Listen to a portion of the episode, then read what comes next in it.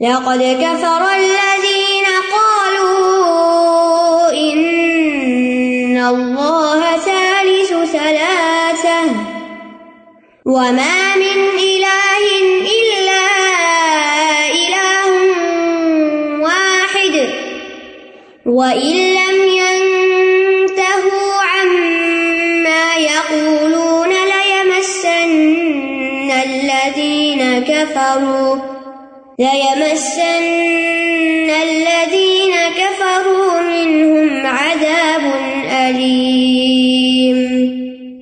یقیناً ان لوگوں نے بھی کفر کیا جنہوں نے کہا، بے شک اللہ تین کا تیسرا ہے۔ حالانکہ ایک الہ برحق کے سوا کوئی الہ نہیں۔ اور اگر وہ باز نہ آئے اس بات سے جو وہ کہتے ہیں، تو ان میں سے جن لوگوں نے کفر کیا، انہیں ضرور دردناک عذاب پہنچے گا۔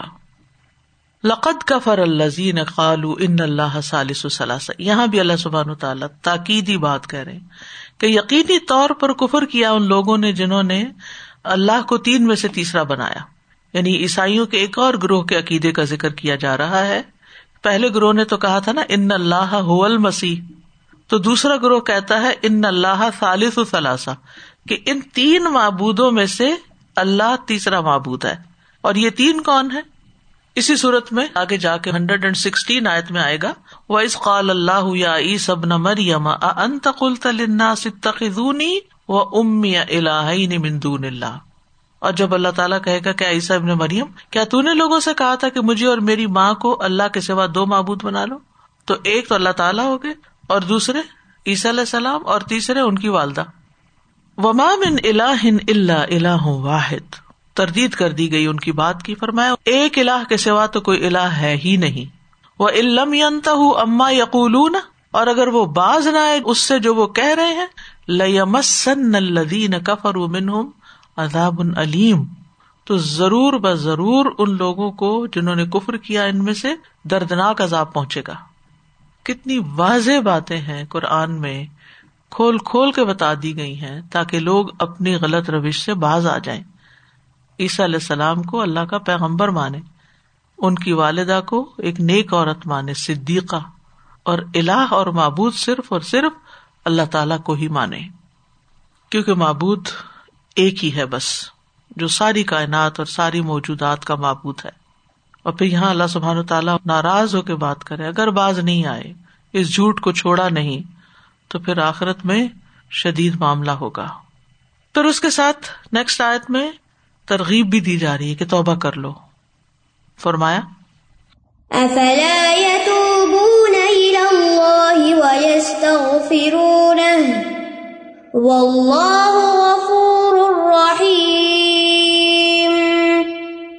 کیا پھر وہ اللہ کے حضور توبہ نہیں کریں گے اور اس سے بخش نہیں مانگیں گے؟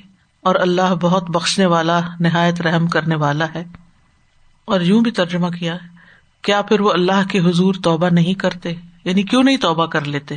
اور اس سے بخش نہیں مانگتے؟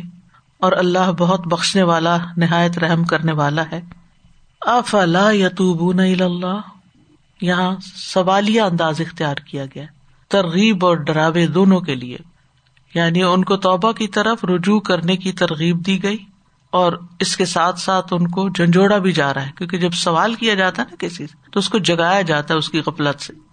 تو یہ اللہ تعالیٰ کا لطف و کرم ہے کہ اتنی بڑی بڑی غلطیوں کو معاف کرنا چاہتا ہے۔ اس سے یہ پتا چلتا ہے کہ شرک کا گنا اگر کوئی توبہ کر لے تو معاف ہو جاتا ہے۔ اور یہ اللہ تعالیٰ کی اپنی مخلوق کے ساتھ رحم و کرم کی انتہا ہے کہ اتنے بڑے بڑے گناہوں کے باوجود وہ توبہ کی دعوت دے رہا ہے۔ توبہ کر لو۔ اور جو سچے دل سے اللہ تعالیٰ کی بارگاہ میں توبہ کر لے، اللہ تعالیٰ اس کے پچھلے بڑے سے بڑے گنا معاف کر دیتے ہیں۔ تو یتوبونا کا لفظی مطلب تو ہے کہ وہ اللہ کی طرف پلٹتے نہیں، لوٹتے نہیں، نافرمانی چھوڑ کے اطاط نہیں کرتے، اور یس تخفرون بخش طلب نہیں کرتے یعنی استخر اللہ یا اللہ مخفرلی نہیں کہتے، یا پھر ایسا کام کرے کہ جس کے ذریعے بخش طلب کی جائے۔ توبہ کا مطلب ہوتا ہے جو غلط کام کر رہے ہیں، اس کو چھوڑ کر خیر کی طرف لوٹ جانا یعنی اچھا کام شروع کر دیں پلٹ جانا۔ غلط کام کا طریقہ چھوڑ دینا۔ اور استغفار یہ ہے کہ جو غلط کیے ہیں، ان کو اللہ تعالی ڈھانپ دے اور ان پر پکڑے نہیں اور ان پر کوئی سزا نہ ہو۔ و اللہ غفور الرحیم، اور اللہ غفور الرحیم ہے۔ غفور فعول کے وزن پر ہے، بہت زیادہ بخش فرمانے والا ہے۔ اور رحیم فعیل کے وزن پر، دونوں مبالغے کے سیکھے یعنی اللہ تعالیٰ توبہ کرنے والوں کے، استغفار کرنے والوں کے گناہوں کو بخش دیتا ہے۔ خواب و آسمان کی بلندیوں تک ہی کیوں نہ پہنچے ہوئے خواہ انہوں نے گناہ کر کر کے زمین ہی کیوں نہ بھر دی ہو۔ لیکن جب وہ توبہ کرتے ہیں تو اللہ تعالیٰ ان کی برائیوں کو نیکیوں میں بدل دیتا ہے۔ تو اس لیے انسان کو زندگی میں کبھی بھی اپنی کسی غلطی کا احساس ہو جائے تو فوراً توبہ کر لینی چاہیے۔ کیونکہ اللہ سبحان تعالیٰ وسیع مغفرت والا ہے۔ گناہوں کو معاف کرنے والا ہے۔ غافر الدم وقابل الطو سورج شورا میں آتا ہے وہ الدی اقبل الطوبت ان عبادی ہی وہ یافو ان سیات پھر اللہ سبحان تعالیٰ مغفرت کا وعدہ بھی کرتا ہے۔ و اللہ یا عید کو مغفرت من ہو فضلہ اللہ سبحان تعالیٰ توبہ کرنے کی طرف رغبت بھی دلاتا ہے اور دن رات توبہ قبول کرتا ہے۔ ہر روز بخش کا اعلان کرتا ہے۔ بڑے بڑے گناہوں کو معاف کر دیتا ہے۔ اور نہ صرف یہ کہ گناہ معاف ہوتے ہیں، انسان دھل جاتا ہے، انسان کے بوجھ اترتے ہیں، بلکہ مزید اللہ تعالی کی رحمت بھی آتی ہے۔ لولا تستغفرون اللہ لعلکم ترحمون۔ تم اللہ سے بخش کیوں نہیں طلب کرتے تاکہ تم پہ رحم کیا جائے؟ اللہ کی محبت ملتی ان اللہ یحب الطوابین و یحب المتطہرین۔ کامیابی ملتی ہے۔ وہ توب اللہ جمیان المؤمنون لعلکم تفلحون۔ اچھا سامان زندگی ملتا ہے۔ وہ انستغفروا ربکم ثم توبوا الیہ یمتعکم متاعا حسنا الی اجل مسمى۔ اور یہ کہ تم لوگ اپنے گناہ اپنے رب سے معاف کراؤ، پھر اس کی طرف متوجہ رہو۔ تو تم کو ایک وقت مقرر تک اچھا سامان زندگی دے گا۔ رزق، مال، اولاد، ان سب میں اضافہ ہوتا ہے استغفار سے۔ بہت زیادہ خیر و برکت بارشوں کا اترنا، جسمانی طاقت میں اضافہ ہونا، اللہ کا عذاب ٹل جانا، بیماریوں کا علاج ہونا۔ قطع کہتے ہیں، قرآن تمہیں تمہاری بیماری اور علاج بتاتا ہے۔ گنا تمہاری بیماری ہے، استغفار ان کا علاج ہے۔ پھر سینے کی تنگی دور ہوتی ہے استغفار سے۔ ابن قیم کہتے ہیں کہ سینے کے گٹن کے اسباب میں سب سے بڑا سبب اللہ سے اعراض کرنا ہے۔ دل کو اللہ کے سوا کسی اور کے ساتھ جوڑنا اور اللہ کے ذکر سے غفلت کرنا ہے۔ ہمیشہ دل سے سچا استغفار نکلتا رہے تو اللہ تعالیٰ دل کو تندرستی اور سلامتی کی طرف لوٹا دیتا ہے۔ یعنی سچا استغفار دل کی صحت کی علامت ہے۔ پھر فرشتوں کی دعائیں ملتی ہیں۔ اور پھر سب سے بڑی بات یہ کہ جنت میں داخلے کا ذریعہ ہے۔ اور توبہ کے لیے ضروری ہے کہ سچی توبہ ہو توبت نسوہا ہو۔ اور پھر اس بات کا پکا ارادہ اور نیت ہو کہ واپس میں غلطی کی طرف نہیں لوٹوں گا۔ گناہ پر نادم ہو اور آئندہ اس کو نہ کرنے کا عزم کرے۔ زبان سے بھی استغفار کرے، دل سے بھی نادم ہو اور اپنے آزاد کو گناہوں سے بچائے۔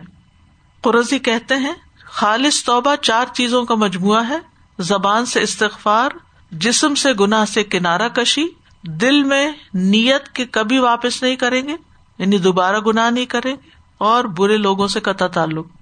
اپنی صحبت بدل لو، اپنی مجلس بدل لو، اپنی کمپنی بدل لو۔ پھر ندامت بھی ہو اور آئندہ اچھی زندگی بسر کی جائے، تو اللہ تعالیٰ دنیا میں بھی انسان کے بوجھ دور کر دیتا ہے۔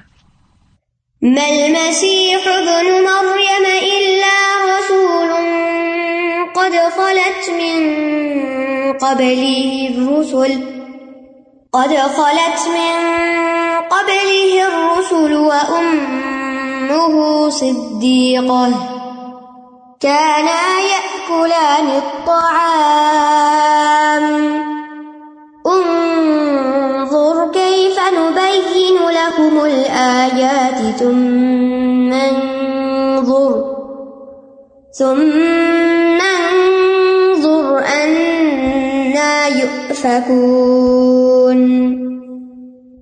مسیح ابن مریم تو ایک رسول ہی ہیں۔ یقیناً اس سے پہلے کئی رسول گزر چکے۔ اور ان کی ماں بہت سچی خاتون تھی وہ دونوں کھانا کھایا کرتے تھے۔ دیکھیے ہم کس طرح ان کے لیے آیات واضح کرتے ہیں۔ پھر دیکھیے وہ کہاں سے پھیرے جاتے ہیں۔ مل مسیح ابن مریم اللہ رسول۔ اب تردید کی جا رہی ہے کہ مسیح ابن مریم الا نہیں بلکہ رسول ہیں۔ رسول ہیں، نہیں مسیب نے مریم، مگر ایک رسول۔ قد خلط من قبل رسول ان سے پہلے کئی رسول گزرے، جیسے وہ رسول تھے، ویسے یہ بھی رسول ہے یعنی عیسیٰ علیہ السلام اللہ کی طرف سے پیغام دے کر بھیجے گئے۔ وہ پیغام بر ہیں۔ جیسے اللہ تعالیٰ نے ہر دور میں اپنے خاص بندوں کو اپنا پیغام دے کر بھیجا۔ تو یہاں ان کی الوحیت کی تردید ہو گئی۔ اور جہاں تک ان کی والدہ کو الہ مانتے ہو، تو وہ کون تھی؟ وہ ام صدیقہ۔ ان کی والدہ ایک بہت سچی عورت تھی۔ یہاں ایک طرح سے یہود کا رد بھی کیا کیونکہ وہ مریم علیہ السلام کی نسبت نوزب اللہ بدکاری کی طرف کیا کرتے تھے۔ تو یہاں ان کے سچے ہونے میں مبالغہ ہے۔ یعنی ایک تو وہ بہت زیادہ سچی عورت تھی اور دوسرا یہ کہ اپنے رب کے کلمات کی تصدیق کرنے والی تھی۔ تو یاد رکھیے امبیا کے بعد صدیقین کا درجہ ہوتا ہے۔ تو حضرت مریم کو اللہ سبحان و تعالیٰ نے یہ درجہ عطا کیا تھا۔ جو امبیا مرسلین کے بعد سب سے بڑا درجہ ہے۔ اور صدیق وہ ہوتا ہے جو علم نافع حاصل کر کے پھر اس پر عمل صالح کرے اور اس عمل پہ جمع رہے۔ اس آئے سے یہ بھی پتا چل رہا ہے کہ حضرت مریم نبی نہیں تھی۔ خواہ فرشتوں نے ان سے ہم کلامی کی، لیکن وہ صدیقہ تھی نبیا نہیں تھی۔ ہاں ان کی فضیلت تھی۔ اللہ تعالیٰ نے ان کو تمام جہان کی عورتوں پر چن لیا تھا۔ وصطفیٰ کی اللہ نسا العالمین اللہ تعالیٰ نے ان کی اچھی طرح پرورش کی تھی۔ فتقب الحا ربا بقبول حسن و امبتہ نباتن حسنا۔ وہ کامل خواتین میں سے تھی نبی صلی اللہ علیہ وسلم نے فرمایا، مردوں میں سے بہت سے کامل ہوئے۔ عورتوں میں کوئی کمال کو نہ پہنچا سوائے مریم بنتے عمران اور فرعون کی بیوی آسیہ کے یعنی پچھلے زمانوں میں سے۔ کمال سے مراد کیا ہے یہاں؟ یعنی نیکی تقوا اچھی عادات، ان سب میں انتہا تک پہنچنا، عمل پیرا ہونا۔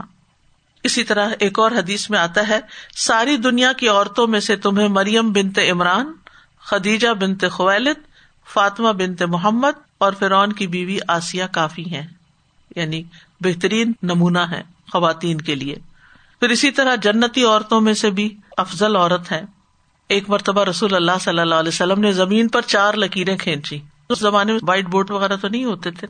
تو آپ نے زمین پہ چار لکیریں کھینچی۔ فرمائی جانتے یہ کیا ہے لوگوں نے کیا، اللہ اور اس کا رسول ہی بہتر جانتے تو فرمایا، اہل جنت کی عورتوں میں سب سے افضل چار عورتیں ہوں گی۔ ایسے طرح ایک بات ہوتی ہے، صرف آپ زبان سے بولتے اور ایک ہوتی ہے، انگلیوں پہ گن گن کے بتاتے ون ٹو تھری فور اور ایک ہے کہ کہیں ڈرا کر کے آپ بتاتے ہیں۔ تو آپ نے ڈرا کر کے بتایا۔ خدیجہ بنتے خوالد فاطمہ رضی اللہ عنہا، مریم بنتے عمران اور آسیہ بنتے مزاحم، جو فرعون کی بیوی تھی۔ حضرت مریم کا ذکر قرآن مجید میں چونتیس بار آیا تھرٹی فور ٹائمس جبکہ کسی اور عورت کا نام قرآن میں آیا ہی نہیں۔ ان کے نام پر ایک مکمل صورت ہے۔ اور ان کا واقعہ بیان کرنے کا خاص حکم بھی ہے۔ وز قرفل کتاب مریم۔ تو ان کی نیکی اور ان کی قربانی اور ان کی خوبیوں کی بنا پر اللہ سبحان تعالیٰ نے قرآن میں ان کی تعریف کی ہے۔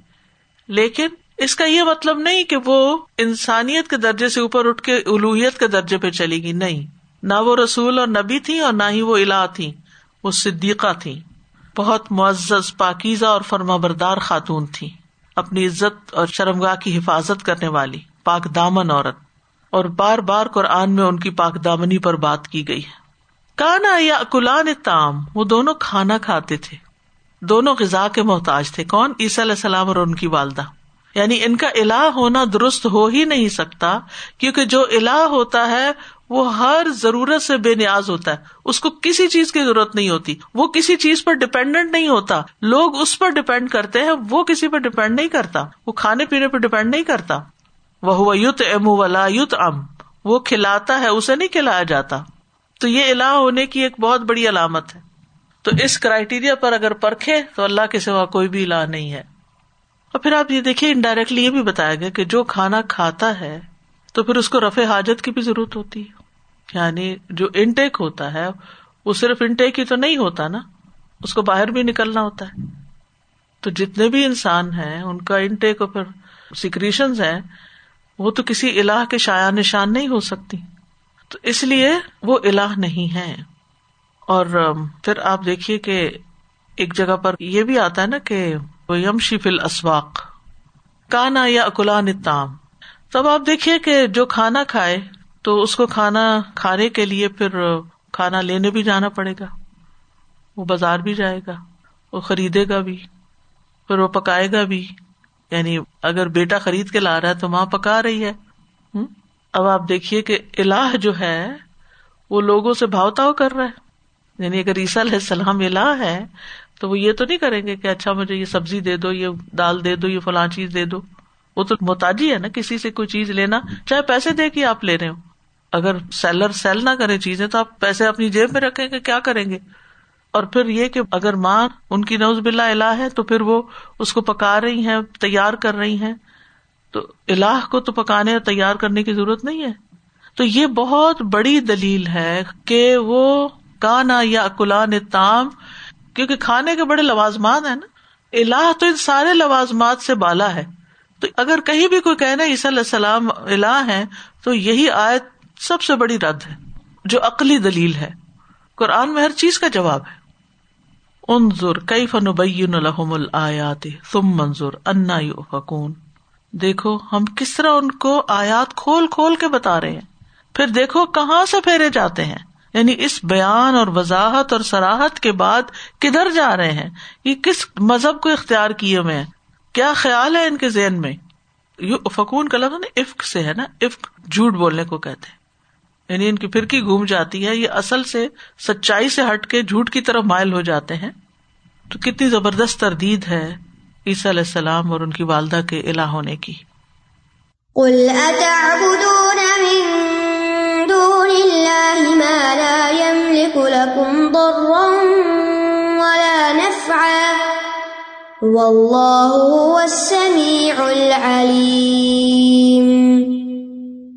کہہ دیجیے کیا تم اللہ کو چھوڑ کر اس کی عبادت کرتے ہو جو تمہارے لیے کسی نفع نقصان کا مالک نہیں؟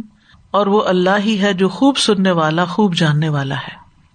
کل آپ کہہ دیجیے اے محمد صلی اللہ علیہ وسلم، یا اے مسلم، جس کا واسطہ ایسے لوگوں سے پڑھے جو تبلیغ کرے، تعلیم دے، کہ تم کہہ دو ہر اس شخص کو جو اکیلے اللہ کے سوا کسی اور کی عبادت کرتا ہے۔ کیا؟ کیا تم عبادت کرتے ہو ان ہستیوں کی جو تمہارے نفع نقصان کی مالک ہی نہیں؟ ان کے ہاتھ میں کچھ ہے ہی نہیں۔ پھر کیوں تم ان کے غلام بنے ہوئے ہو؟ اور اللہ تو خوب سننے والا، خوب جاننے والا ہے، لہٰذا اللہ کی عبادت کرو۔ یعنی جو اس چیز کا مالک ہی نہیں کہ تمہاری تکلیف دور کرے، جو اس چیز کا مالک ہی نہیں کہ تمہیں کوئی فائدہ پہنچائے۔ یعنی اگر تم کوئی نافرمانی کرو تو میں تمہیں پکڑ ہی نہیں سکتا۔ اگر تم اچھا کرو تو وہ تمہیں پوری طرح جزائی نہیں دے سکتا۔ تمہاری ضروریات ہی نہیں پوری کر سکتا۔ وہ کیسے لا ہو سکتا ہے؟ تم اس کی عبادت ہی کیوں کرتے ہو؟ جبکہ اللہ سبحان تعالیٰ ہر چیز کو سننے اور جاننے والا ہے۔ نفع نقصان کا مالک بھی وہی ہے۔ وہیں ہم سسک اللہ بدر فلاح کاشف اللہ اللہ و رد کا بخیر فلاح راد فضلی ہی یوسیب بھی میں میں نبادی ہی وہ الغفور الرحیم یہ سورج یونس کی آئے تھی۔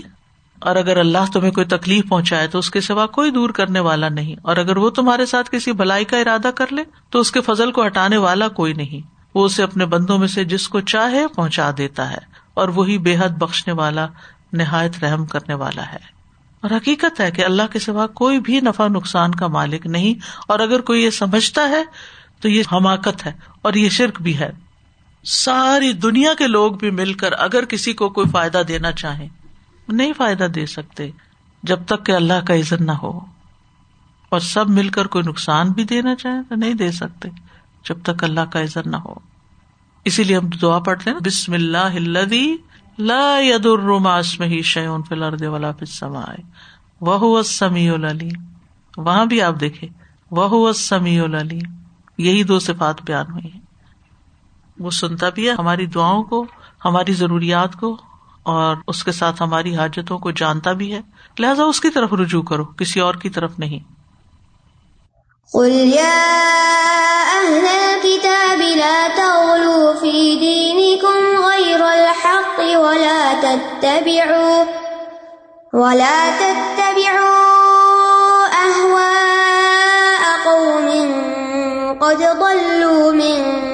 قبل وأضلوا وأضلوا كثيرا وضلوا عن سواء السبيل۔ کہہ دیجیے اے اہل کتاب، اپنے دین میں ناحق غلوف نہ کرو، اور نہ تم ایسے لوگوں کی خواہشات کی پیروی کرو جو یقیناً اس سے پہلے خود گمراہ ہوئے اور انہوں نے اکثریت کو گمراہ کر دیا اور وہ سیدھے راستے سے بھٹک گئے۔ پھر اہل کتاب کو خطاب ہے۔ محمد صلی اللہ علیہ وسلم سے کہا جا رہا ہے کہ آپ بنی آدم کے ان تمام فرقوں سے جن کا اوپر ذکر ہوا ہے اور اس کے علاوہ بھی جو بھی غیر اللہ کی عبادت کرتے ہیں، ان سبھی سے کہہ دیجیے کیا لا تغلوفی دین کو کہ تم اپنے دین میں غلوف نہ کرو۔ یعنی یہاں خطاب تو اگرچہ اہل کتاب سے ہے نا، لیکن اس کے علاوہ بھی سب لوگ بیچ میں آ جاتے ہیں جو بھی غلوف کریں۔ اور غلوف کیا ہوتا ہے؟ اپنی حد سے تجاوز کرنا۔ اور یہاں فی دین کم اپنے دین میں غلوف نہ کرو۔ یعنی دین اور عبادت میں حد سے آگے نہ بڑھو۔ مثلاً اللہ تعالیٰ نے پانچ نمازیں فرض کی ہیں، تو کوئی کہے کہ مجھے چھٹی بھی پڑھنی ہے، تو یہ غلوب ہوگا۔ غلوب فدین ہوگا۔ اسی طرح رمضان کے روزے فرض ہیں، تو کوئی کہ مجھے عید کے دن بھی روزہ رکھنا ہے۔ کیونکہ آئی فیل گڈ مجھے کچھ نہیں کھانا، میں تو پرہیزگار ہوں۔ جب سب لوگ کھا رہے ہوں، تو میں تو تب بھی نہیں کھاتا۔ اس قسم کے فل سے کوئی کام نہیں آتے۔ حد سے بڑھنا ہے۔ ہم ہیں امت وسط۔ و کدالی کا جا اللہ کم امتن وسطن ہمیں ہر معاملے کے اندر وسطیہ اختیار کرنی چاہیے۔ ماڈریشن اختیار کرنی چاہیے۔ حد سے نہیں پڑھنا چاہیے۔ چاہے عقائد کا معاملہ ہو، چاہے عبادات کا معاملہ ہو، چاہے معاملات ہوں، تعلقات ہوں۔ ہر معاملے کے اندر انسان کو اعتدال۔ ہر معاملے کے اندر اعتدال۔ عبادت میں اعتدال۔ تو ہم دیکھتے ہیں کہ ہمارے دین میں بہت سی رخصتیں بھی ہیں۔ یعنی پہلے کتاب کے لیے یہ تھا، جیسے یہود کے لیے خاص طور پہ، کہ اگر کپڑے کو پیشاب لگ گیا تو اس کو دھونا نہیں بلکہ کاٹ ہی دینا ہے۔ اور نسارا جو تھے، وہ اس کو بہت بڑی چیز ہی نہیں سمجھتے تھے۔ تو ہمیں کیا حکم دیا کہ اس کو پانی سے دھو لو۔ اسی طرح اگر وزو نہیں کر سکتے تو یمم کر لو۔ کھڑے ہو کے نماز نہیں پڑھ سکتے، بیٹھ کے پڑھ لو، بیٹھ کے نہیں پڑھ سکتے، لیٹ کے پڑھ لو۔ پانی نہیں ہے، مٹی بھی نہیں ہے تو یمم ہے ہی نہیں، کر ہی نہیں سکتے۔ تو فاقدین کے باوجود، فاقدین کہتے دو مفقود چیزیں۔ پھر ویسی نماز پڑھ لو۔ یہ عام حالات کے لیے نہیں ہے یعنی ایکسپشنل صورت کے لیے۔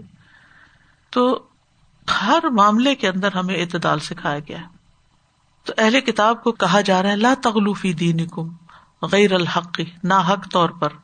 ولا تب احوا اقومن اور ایسی قوم کی خواہشات کی پیروی نہ کرو۔ یعنی اعمال یا تو خواہشات پہ مبنی ہوتے ہیں یا ہدایت پر مبنی ہوتے ہیں۔ تو جو عمل شریعت کے مطابق ہے وہ ہدایت ہے اور جو اس کے مخالف ہے وہ خواہش پرستی ہے۔ تو خواہشات کی پیروی جو ہے وہ انسان کو گمراہ کر دیتی ہے۔ ومن ادل ممن تبا ہوا بغیر ہدم من اللہ اس سے زیادہ گمراہ کون ہے جو اللہ کی ہدایت چھوڑ کے محض خواہش کے پیچھے لگا ہوا ہو؟ حضرت داؤد علیہ السلام کو اللہ تعالیٰ نے فرمایا تھا، ولا تب الحبا فید اللہ کان سبھی اللہ اور خواہش نفس کی پیروی نہ کرنا، ورنہ یہ بات تمہیں اللہ کی راہ سے بہکا دے گی۔ تو اپنی مرضی کی زندگی گزارنا جو ہے نا، یہ ایک گمراہی ہے۔ اور نبی صلی اللہ علیہ وسلم نے اپنی امت کے بارے میں بھی بہت فکر کی تھی کہ وہ خواہش پرستی میں مبتلا نہ ہو جائے۔ تو بہرحال، یہاں ان لوگوں کی پیروی کرنے سے منع کیا جا رہا ہے کہ جنہوں نے اپنی خواہشات کی پیروی کی۔ ولا تبی احوا اقومن قدلو جو بھٹک گئے تھے۔ من قبل اس سے پہلے۔ وہ ادلو کثیرن اور انہوں نے بہت سو کو اور بھی گمراہ کر دیا اور وہ سیدھے رستے سے بھٹک گئے۔ کہا جاتا ہے کہ اس میں یہود و نصارہ کے مشائق کی طرف اشارہ ہے، ان کے بڑوں کی طرف اشارہ ہے کہ وہ خود بھٹکے اور انہوں نے اوروں کو بھی بھٹکایا، بہت سے لوگوں کو گمراہ کیا۔ ادلو کثیرن اس وقت بھی آپ دیکھیے، دنیا میں سب سے زیادہ جو لوگ پیروی کرتے ہیں وہ عیسائیت کی کرتے ہیں نسارا ہیں۔ تو ادلو کثیرن ان کے عقائد بگاڑ دیے۔ اس کے برعکس جو لوگ ان میں سے ہدایت پر تھے، ان کا ریشو بہت ہی کم تھا۔ تو پھر انہوں نے صرف یہ نہیں کہ خود بھٹکے، بلکہ کیا کیا؟ اوروں کو بھی بھٹکایا۔ اور محمد محمد صلی اللہ علیہ وسلم کو کیا کہا گیا ہے؟ کہ خود بھی سیدھی طرح سے پڑھو اور اوروں کو بھی امر بال معروف کرو۔ ان کو بھی اللہ کی طرف بلاؤ۔ تو انہوں نے کیا کیا؟ اپنی خواہشوں کی پیروی کی، خود بٹکے اور دوسروں کو بھی ایسی چیزوں پہ لگا دیا۔ تو بہرحال اس آیت میں جو بڑا اہم سبق ہمیں ملتا ہے وہ یہ کہ دین کے اندر غلوب نہ کیا جائے اور دین میں بال کی کھال نہ اتاری جائے اور ایسی چیزوں کے پیچھے نہ پڑا جائے جن کے بارے میں خاموشی اختیار کی گئی ہے۔ اصل میں یہ کہ غلوب جو ہے نا یہ فطرت کے بھی خلاف ہے۔ ہم وہ کام زیادہ دن کر ہی نہیں سکتے جو ہماری وسط سے باہر ہوتا ہے۔ چل ہی نہیں سکتے اس دین پر۔ تو ہمیں ایسے معاملات میں اعتدال سکھایا گیا کہ جس کی وجہ سے ہم پھر دین پر چلتے رہیں۔ تو یہاں ایک طرح سے یہود و نصارہ کی مثال دے کر غلوف سے ہمیں بھی روکا گیا ہے۔ یعنی کسی کا درجہ اس کے اصل مقام سے بڑھا دینا۔ جیسے عیسیٰ علیہ السلام کا درجہ انہوں نے بڑھا دیا، مریم علیہ السلام کا بڑھا دیا، انہیں الہ بنا لیا۔ نبی صلی اللہ علیہ وسلم نے فرمایا تھا کہ لانت اللہ الہود و نسارا اتخذ قبور امبیا اہم مساجدہ کہ انہوں نے اپنے امبیا کی قبروں کو سجدہ گاہ بنا لیا تھا۔ تو یہ بھی حد سے بڑھنا تھا۔ تو آپ اپنی امت کو اصل میں ڈرانا چاہتے تھے کہ وہ ایسا نہ کریں۔ تو صرف نبی صلی اللہ علیہ وسلم یا چند پیغمبروں کے سارے امبیا کے بارے میں یہی حکم ہے کہ ان کو اللہ کے ساتھ شریک نہ کیا جائے۔ پھر اسی طرح یہ ہے کہ اپنی عبادات میں بھی غلوم نہ کیا جائے۔ وہ تین لوگ جو نبی صلی اللہ علیہ وسلم کی غیر حاضری میں ان کے گھر گئے تھے۔ اور آپ کی عبادت کے بارے میں پوچھا تو حضرت عائشہ نے جو بتایا اس کو کم جانا، کیونکہ ان میں سے ایک نے کہا میں ہمیشہ رات بھر نماز پڑھوں گا، دوسرے نے کہا ہمیشہ روزہ رکھوں، کسی نے کہا شادی نہیں کروں گا۔ تو آپ صلی اللہ علیہ وسلم نے آ کر ناراضگی کا اظہار کیا اور پھر لوگوں کو خطبہ دے کے بتایا کہ اللہ کی قسم میں تم میں سب سے زیادہ اللہ سے ڈرنے والا پرہیزگار ہوں، لیکن میں روزے بھی رکھتا ہوں اور افطار بھی کرتا ہوں، نماز بھی پڑھتا ہوں اور سوتا بھی ہوں اور نکاح بھی کرتا ہوں۔ جس نے میرے طریقے سے بے رغبتی کی وہ مجھ سے نہیں۔ تو ہمارے نبی نے ہمیں دین اور دنیا کے ہر معاملے میں اعتدال کی تعلیم دی ہے۔ وآخر دعوانا الحمد للہ رب العالمین۔ سبحانک اللہم و بحمدک۔ اشہد اللہ الہ الا انت۔ استغفرک و اتوب الیک۔ السلام علیکم و رحمۃ اللہ وبرکاتہ۔